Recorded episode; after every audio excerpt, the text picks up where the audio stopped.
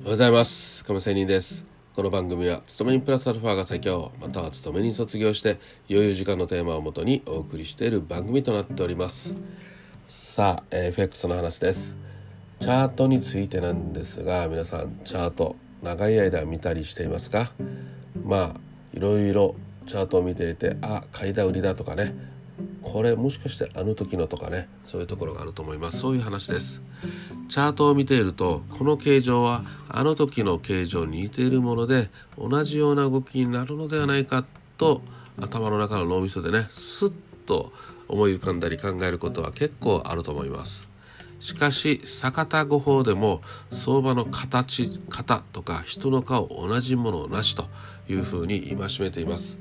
つまりチャートの形状は似てはいても同じものではないということですそれよりも気をつけなくてはならないことは多くのマーケット参加者が自分と同じようにああの時のというふうに、えー、この形はあの時のとなんか似てるなと思ったりすると知らぬ間にポジションが同じ方向に、えー、積み上がっていることは結構あると思います。まあ、要はポジションの偏りが起こったりしますねということです。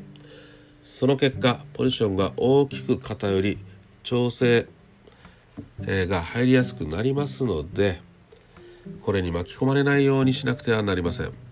坂田五法はさらに型にとらわれずただ勢力だけを判断するというふうに言っております。